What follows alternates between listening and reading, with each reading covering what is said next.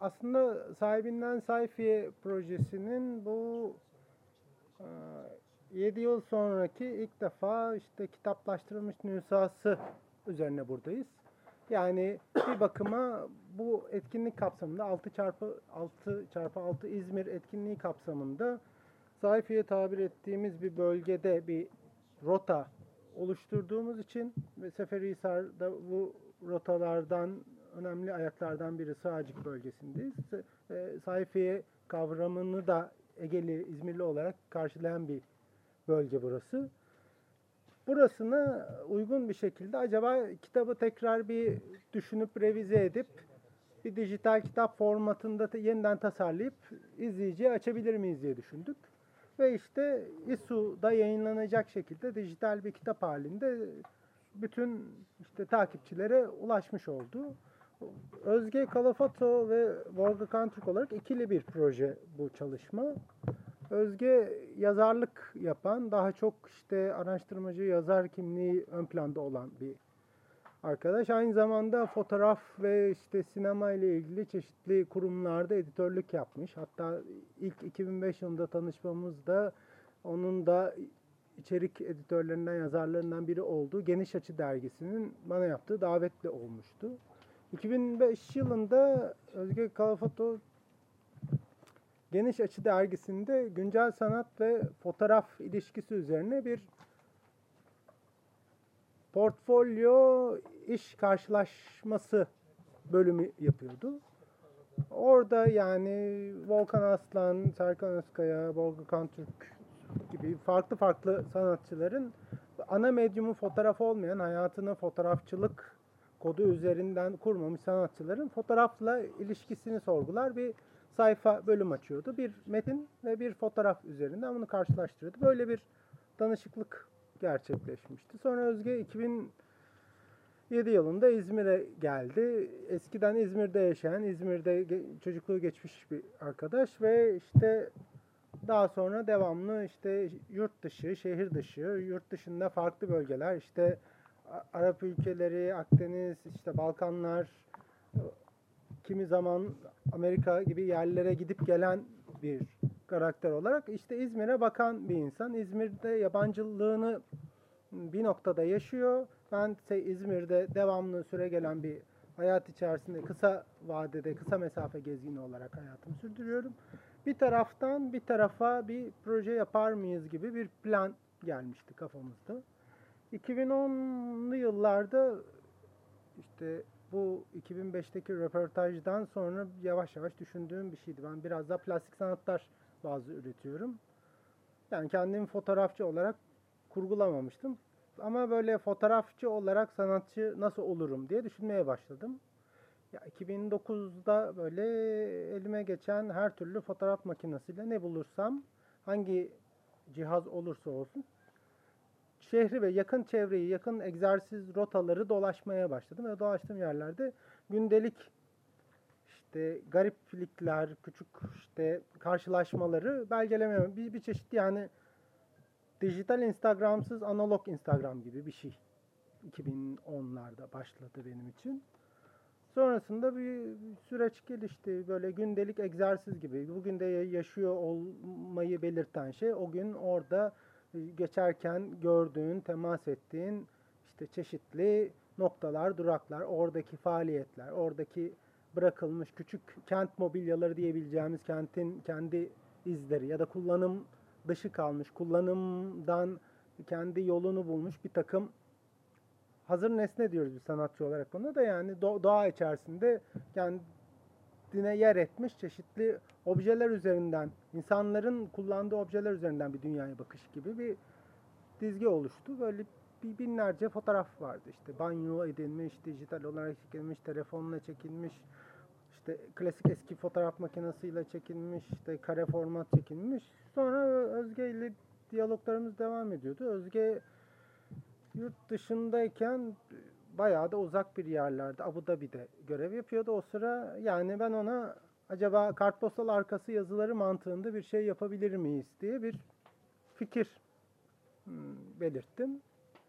O da buna sıcak baktı gibi. Aslında bir çeşit yani özellikle 80'lerde Türkiye'de renkli işte matbaalarda çok parlak m, dokulu, selefan kaplanmış böyle turistik kartpostallar vardır. Yazlık beldelerde mesela alırsınız işte gittiğiniz yerden başka bir arkadaşınıza, eşinize, dostunuza gönderirsiniz gibi kartpostallar. Ve onların arkalarında işte eskicilere giderseniz o, o kartpostallar ve o kartpostalların arkasında yaşanmışlıkları görürsünüz. Anıları okursunuz ve işte tarihler, notlar, birbirlerine bir şeyler gönderen insanların küçük ilişki anı çözmeye çalışırsınız gibi bir şey.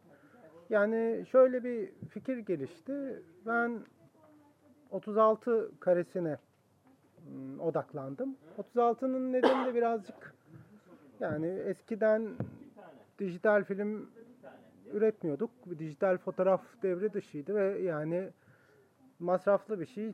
Bir film ım, rulosu içerisinde maksimum çıkarabileceğin şey 38-36 aralığında bir rakamdı. O yüzden bir kareyi 50 defa 50 defada değil, 2 defada ya da maksimum 3 defada çekiyordunuz. O yüzden biraz böyle şehir içindeki o binlerce snapshot, gündelik görüntü içerisinden 36 tane bir şey seçme kararı aldım ve o 36 kareyi işte bu şehri deneyimlemiş ama belirgin bir süre sonra bu şehirden gitmiş birisine yurt dışına yolladım. O da dışarıdan bir gözle bu şehre bakan yorumlarıyla fotoğraflara bir çeşit fotoğraf arkası ya da fotoğraf yanı yazısı üretti.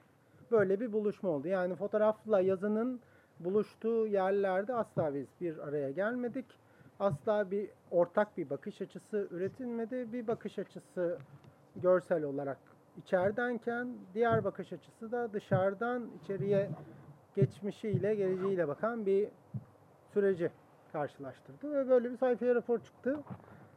Sayfiye kelimesine taktık biraz böyle neden sayfiye dedik? Sayfiye mi denir, taşra mı denir, ne denir? Buradaki bir sıkışma mı var, sıkışmışlık mı var, unutulmuşluk mu var, işlevsizlik mi var gibi şeyleri düşünüyorduk. Yani sayfiyenin Türkçe karşılığı klasik olarak yazlık ev demek oluyor. Fakat yani sayfiyenin Türkçedeki anlamı biraz daha değişkenli bir anlam. Kitabın girişinde de bir paragraf cümle var. Burada söz konusu edilen denizin hemen kenarında fakat sen tadını çıkaramadan önce tüketilen ve senin bunun bilinciyle yaşamaya çabaladığın hayalet bir sayfiye vurgusu var. Yani yazlık ev meselesi aslında. Ya, yazlık ev yazın popülerleşen yani çeşme üzerine konuşuyorduk yolda e, gelmeden önce buraya. 20 bin nüfuslu bir yerin 2 milyon nüfuslu bir 3 günlük 4 günlük bir süreç yaşaması gibi. Yani yazlık ev işte dışarıda yaşayan birisi için çok cazip, çok hoş gelebilirken devamlı kışın yazın yaşayan birisi için bir noktada e, yaşayanı olma üzerinden bir baskı yaratabiliyor. Yani işte orada yoksun da kalabiliyorsunuz. Orada işte bir şekilde o kışı geçirmek zorundasınız. S- sadece tatlılığıyla, güzelliğiyle ya da kartpostalıyla yaşamıyorsunuz orada gibi bir vurgu üzerinden gidiyordu. Şöyle bir durum daha var. Mesela bir sanatçı ya da bir üretici olarak e, taşra ve sayfa arasındaki ilişkide yaratıcı ve üretim ile olan negatif bir ilişki var bir noktada. Yani üretim için çok güzel, konsantre, sakin, sessiz ürettirebilen bir alan. Fakat neden yapıyorsun ki ya da işte gereği var mı bunun ya da daha kapsayıcı bir şey yapsana gibi sorularla da karşılaşabileceğiniz bir alan. Yani burada üretilebilecek bir yer söz konusu, yaşanılabilecek bir yer söz konusu ama bir noktada da ilerleyen, hareket eden bir şey var ve ona karşı bir çarka bir çomak sokabilecek bir refleks de çok kabul etmiyor bazen. Pesimist de davranabiliyor. Yani hayat hızlı akıp giderken bu hayata tutunamamak, üretim ve farkındalık ilişkisini kuramamak biraz sayfa ile tar- taşların üretime bakış ilişkisiyle de hmm, karşılaşıyor gibi. Yani bir noktada da aslında çok açık fakat çok da muhafazakar olabiliyor. O muhafazakarlık da değişime karşı koymak adına iyiyken fakat pozitif değişime de içerleyen ve kapsayıcı farklı dinamikleri de yaratamayabiliyor gibi bazı sorulardan hareketle bir takım imajlar, görüntüler çıktı. Bu arada biz bunu işte 2011'de ilk ürettik. Sonra 2013 14 civarı Tanıl Bora ile iletişim kuruyorduk. Tanıl Bora da çok güzel bir seri yapıyor iletişim kitap evine. Memleket Kitapları diye bir seri. Yani tamamını alabilirsiniz gayet iyi. Mesela Kayseri'de ve şehirlerimizde Sokakların Ölümü diye bir kitap yapmış. İşte Ankara üzerine bir kitabı var. Ya da işte Muğla üzerine kitabı var. Değişen şehirler, işte kentsel dönüşüm fikri özellikle 2010'lardan sonra gündemimize aşırı oturmuştu. Böyle bir seriyle işte iletişim kitap evi bir alan açtı ve 20'yi aşkın kitap çıkardılar Memleket İletişim Kitapları dizisinden.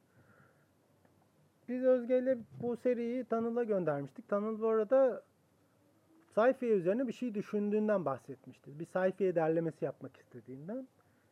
Bu kitaptan bir seçkinin 24 fotoğraflık bir serinin o kitabın içerisinde bir bölüm olarak yer alıp yer alamayacağı üzerine tartıştık, konuştuk. Hatta bunu acaba kitabı da başka bir sergiyle lanse edebilir miyiz gibi bir düşünce daha gelişti.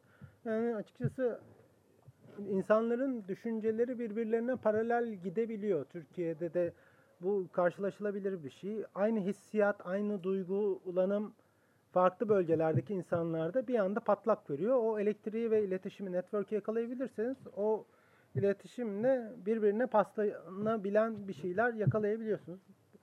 Sayfaya raporuyla başladığınız şey sonra Tanıl'ın editoryal çabasıyla sayfaya hafiflik hayali diye bir iletişim kitabından çıkan bir kitabın bir parçası oldu. Orada bir kolektivitenin bir birimine dönüştü.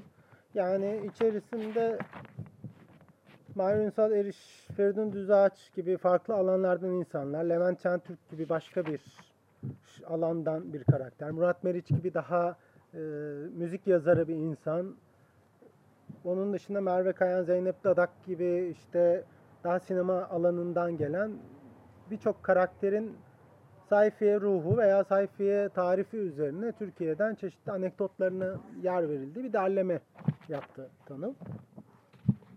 Burada da biraz yavaştan fark edilmeye başlanan o sayfiye dediğimiz şeylerin de artık bir çeşit şehirleştirilmeye ve inşaat alanına yeni sitelere dönüştürülme haliyle inanılmaz fazla şekilde karşılaşmaya başladık o dönemler. İşte hafiflik hayali çıktı. O sırada Anadolu Kültür İstanbul'da Depo adlı sanat merkezi bir iletişimimiz var. Depoda Asena ve Tanıl çok yakın arkadaşlar. Ben de Asena ile yakın arkadaşım. Tanıl, Asena, ben acaba kitapla beraber biz sayfiye sergisi yapabilir miyiz diye bir fikirle buluştuk. Ve tam kentsel dönüşüm söz konusuyken sahibinden sayfiye diye bir sergi yapalım fikri ortaya çıktı.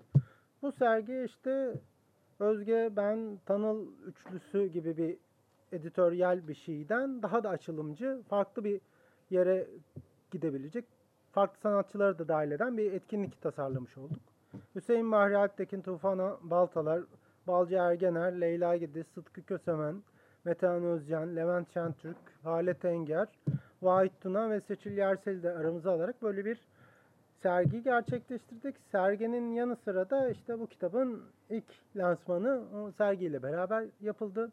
Murat Meriç aynı zamanda o sergi içerisinde bir playlist yazısı yazmıştı. İşte sayfiye şarkıları, sayfiyeler yazdık, terk edilme, gelme, klasik işte kısa yaz hikayeleri, yazdıklardaki hatıralar üzerinden derlediği bir seçkiyi de orada işte bizlerle tartıştı ve birkaç konuşma gerçekleştirdik.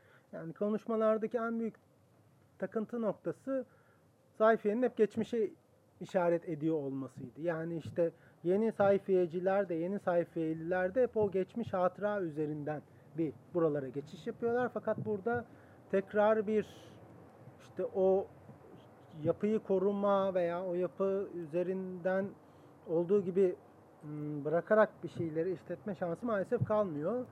Sayfiye'de elitleşerek bir noktada işin endüstriyel keyif alanına maalesef vurgun gidiyor. Yani şöyle diyeyim işte eskiden bir kamp ve yazlık bölge mütevazi bir şeyken şimdi o kamp ve yazlık bölge ticari endüstriyel bir şey olarak zaten orta sınıfın elde edebildiği bir şeyin elinden çıkmış bir hale geliyor ve çok küçük e, noktalarda yani aslında şey gibi sayfiye turizmi ne dönüşüyor? Sayfiye dediğiniz e, sığınma bölgesi bir noktada o kaybolmuşluk, kendini kaybettirme, sakinleşme halinden belirli günler koşuşturmacayla bir hengameyle işte şehre adapte edilmeye, dahil edilmeye çalışan bir şeye maalesef dönüyor. Bu biraz Türkiye'nin genel işte konsensusunun da kaderi yani tek şeyin inşaat odaklı olması yani sayfiye hayalini bir fikir olarak yaşatmaktan sonra sayfiyeyi bir inşaat sitesi, construction olarak görmek gibi bir handikapa götürüyor.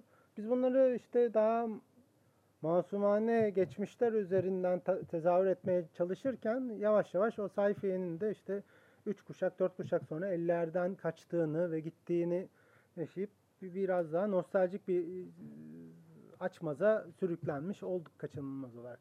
Bu nostalji bir, bir noktada ölümcül bir hastalığa da dönüşebiliyor bazen ama yaşatmak adına da ya da işte o gelenek veya o işte devam ettiğini hmm, nasıl diyeyim bir şeylerin o alışkanlığının sürebileceği bir iki kilit noktayı bile bir yerlerde bırakmak. Yani ne diyeyim işte plastik top satan ve işte eski işte takvimin satılı olduğu o bakkalın hala orada durması haline saygı duymak da bir çeşit nostaljinin romantizminin ötesinde bir alan yaratıyor. Aslında olması gereken o. Evet. Ama maalesef hiçbir şey yerli yerinde kalmadığı için Hı hı. Ne bir anın kalıyor. Hı hı. Yani bakkalın yok olması senin anılarının yok olması. Evet. Aslında kalması gerekiyor orada. Hı hı.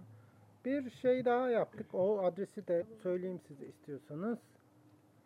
Bu sahibinden sayfiye sergisi kapsamında bütün sanatçılarla beraber sergi tüm katılımcılarıyla beraber bir şunları alabilirsiniz. Bunlar sizlerde kalabilir. Şu kitabı da internetten veya işte kitap evlerinden bulma şansınız var bakmak istiyorsanız. Çok güzel bir derleme olmuş. sayfi sayfi araştırmaları nokta tumblr.com diye bir adreste, bir blog adresinde bütün katılımcıların kafalarındaki sayfi imgesini fotoğraflarını bir araya getirdik. Yani yüzlerce fotoğrafın olduğu bir havuz söz konusu orada da. Söyleyebilir misiniz? Sayfiye araştırmaları yani Türkçe yok araştırmaları diye gidiyor. Nokta tumblr.com yani oraya işte e, bütün katılımcı sanatçıları editör olarak işaretledik ve herkes işte beşer onar sayfiye im- kafalarındaki ya da yaşadıkları sayfiye imgesine dair çektikleri fotoğrafları oraya yüklediler. Bir günce oluştu. İçerisinde işte İstanbul'un sayfiyesinden kamp sayfiyelerine, Ege'nin sayfiyelerine, işte Muğla, Bodrum gibi daha popüler bölge sayfiyelerine kadar farklı sayfiye imgeleri bir hafıza kaydı olarak yer alıyor. Ya amacımız biraz aslında bu fotoğraf veya işte imge dediğimiz şey çok anındalık barındırmaya başladı eskiden. Yani kartpostal hikayesi de bir noktada güzel bir şeydi. Eskiden bir kartpostal alırdınız ve mesela Bulgaristan'da bir küçük turistik bir gezi yaptınız. Bir Bulgar kartpostalı alıyorsunuz. Bakıyorsunuz işte Kuşadası'ndaki kartpostalla aynı estetikte. Belki de aynı sahile bakıyorlar. Benzer bir görüntüye sahip. Keza Yunanistan'la da aynı şekilde olabiliyor. Ya da işte Rusya'dan Almanya'dan baktığınız, aldığınız o dörtlü standart kartpostal tipi buradaki kültüre de bir şekilde karşılık gelebiliyor. Ama artık şey, insanlar kendileri için fotoğraf çekmeye başladılar. Özellikle cep telefonu sonrası ve bu fotoğraflar Metehan çok vurguluyordu bunu. Metehan Özcan o da fotoğrafla uğraşan sanatçı arkadaşlardan birisi. Kamusallaşmıyor. Yani telefonumuzda kalıyor veya Facebook'umuzda kalıyor. O bir kamusal değer üretmiyor. Yani herkesin malı, herkesin noktası haline gelmiyor. O kartpostal imgesi veya fotoğrafçıda gidip bastırdığımız ya da o fotoğrafçının içerisinden biri iki tanesini beğenip kendi dükkanının kenarına astığı o fotoğraf ve o fotoğrafın peşinde dolaşma serüveni bir, biraz devre dışı kaldı gibi. Yani çok güzel bir dönüş var. Böyle karikatür de yapıldı bundan. Artık ben oradayım, ben de varım, ben bu sayfayı ya da ben bu konseri, ben bu etkinliği deneyimledimin görseli sadece kendin ve kendi çevren için var olurken öbürküsü ben buraya baktım, buraya baktığımın bir hatırası olarak bu imge burada var demek oluyor. Yani bu kuşaktan birçok insan da yavaş yavaş ortamdan çekilmeye başlıyor. Yani Sıtkı Kösemen önemli bir fotoğraf sanatçısı. Kendisi de bizim sahibinden sayfa sergisine katılmıştı. Onun işte klasik bir 35 milimetre Leica ile filmle çektiği sahil fotoğrafları ve Bodrum'da daha sahiller açılmadan 70'li yıllarda çektiği siyah beyaz fotoğrafların estetiği ve işte bir çeşit bulunmaz arkeolojisi ilgi çekici bir noktada. Yani milyonlarca Bodrum fotoğrafı görebiliyoruz ama işte o Bodrum'un anındalığında bir farklılık, farkındalık yaratma adına bir içerik sağlayamayabiliyor bize.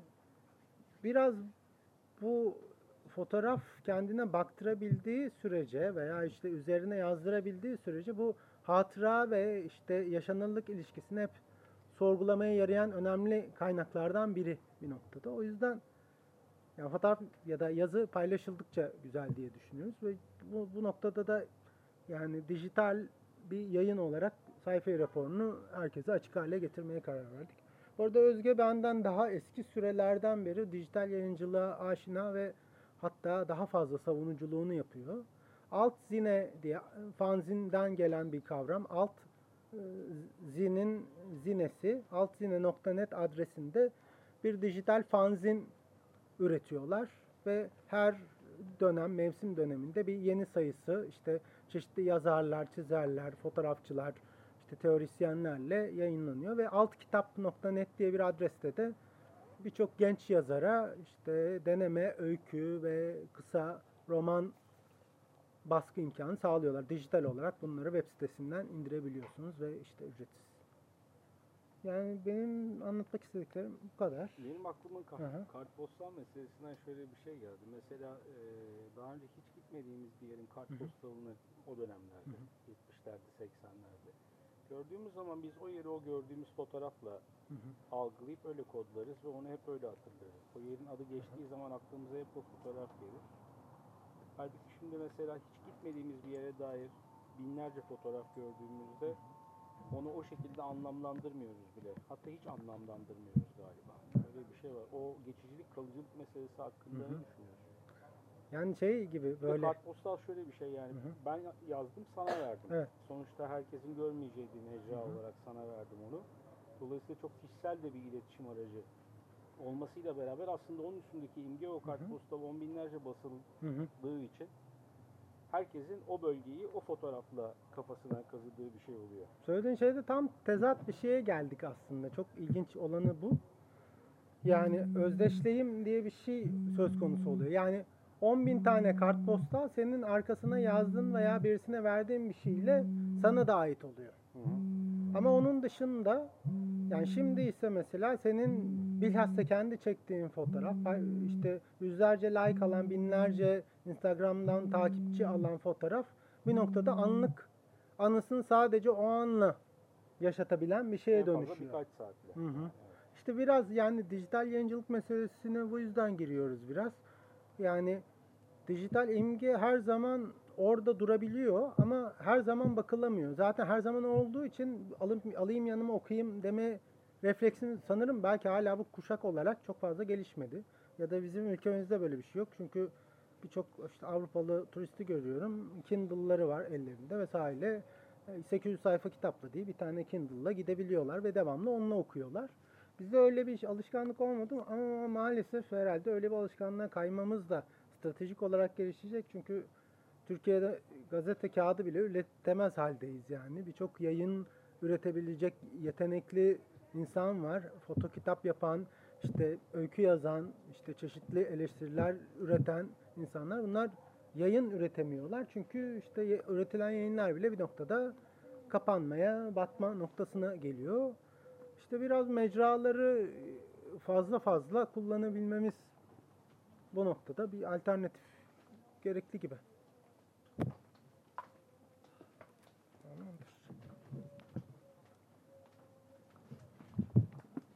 Var mıdır soru?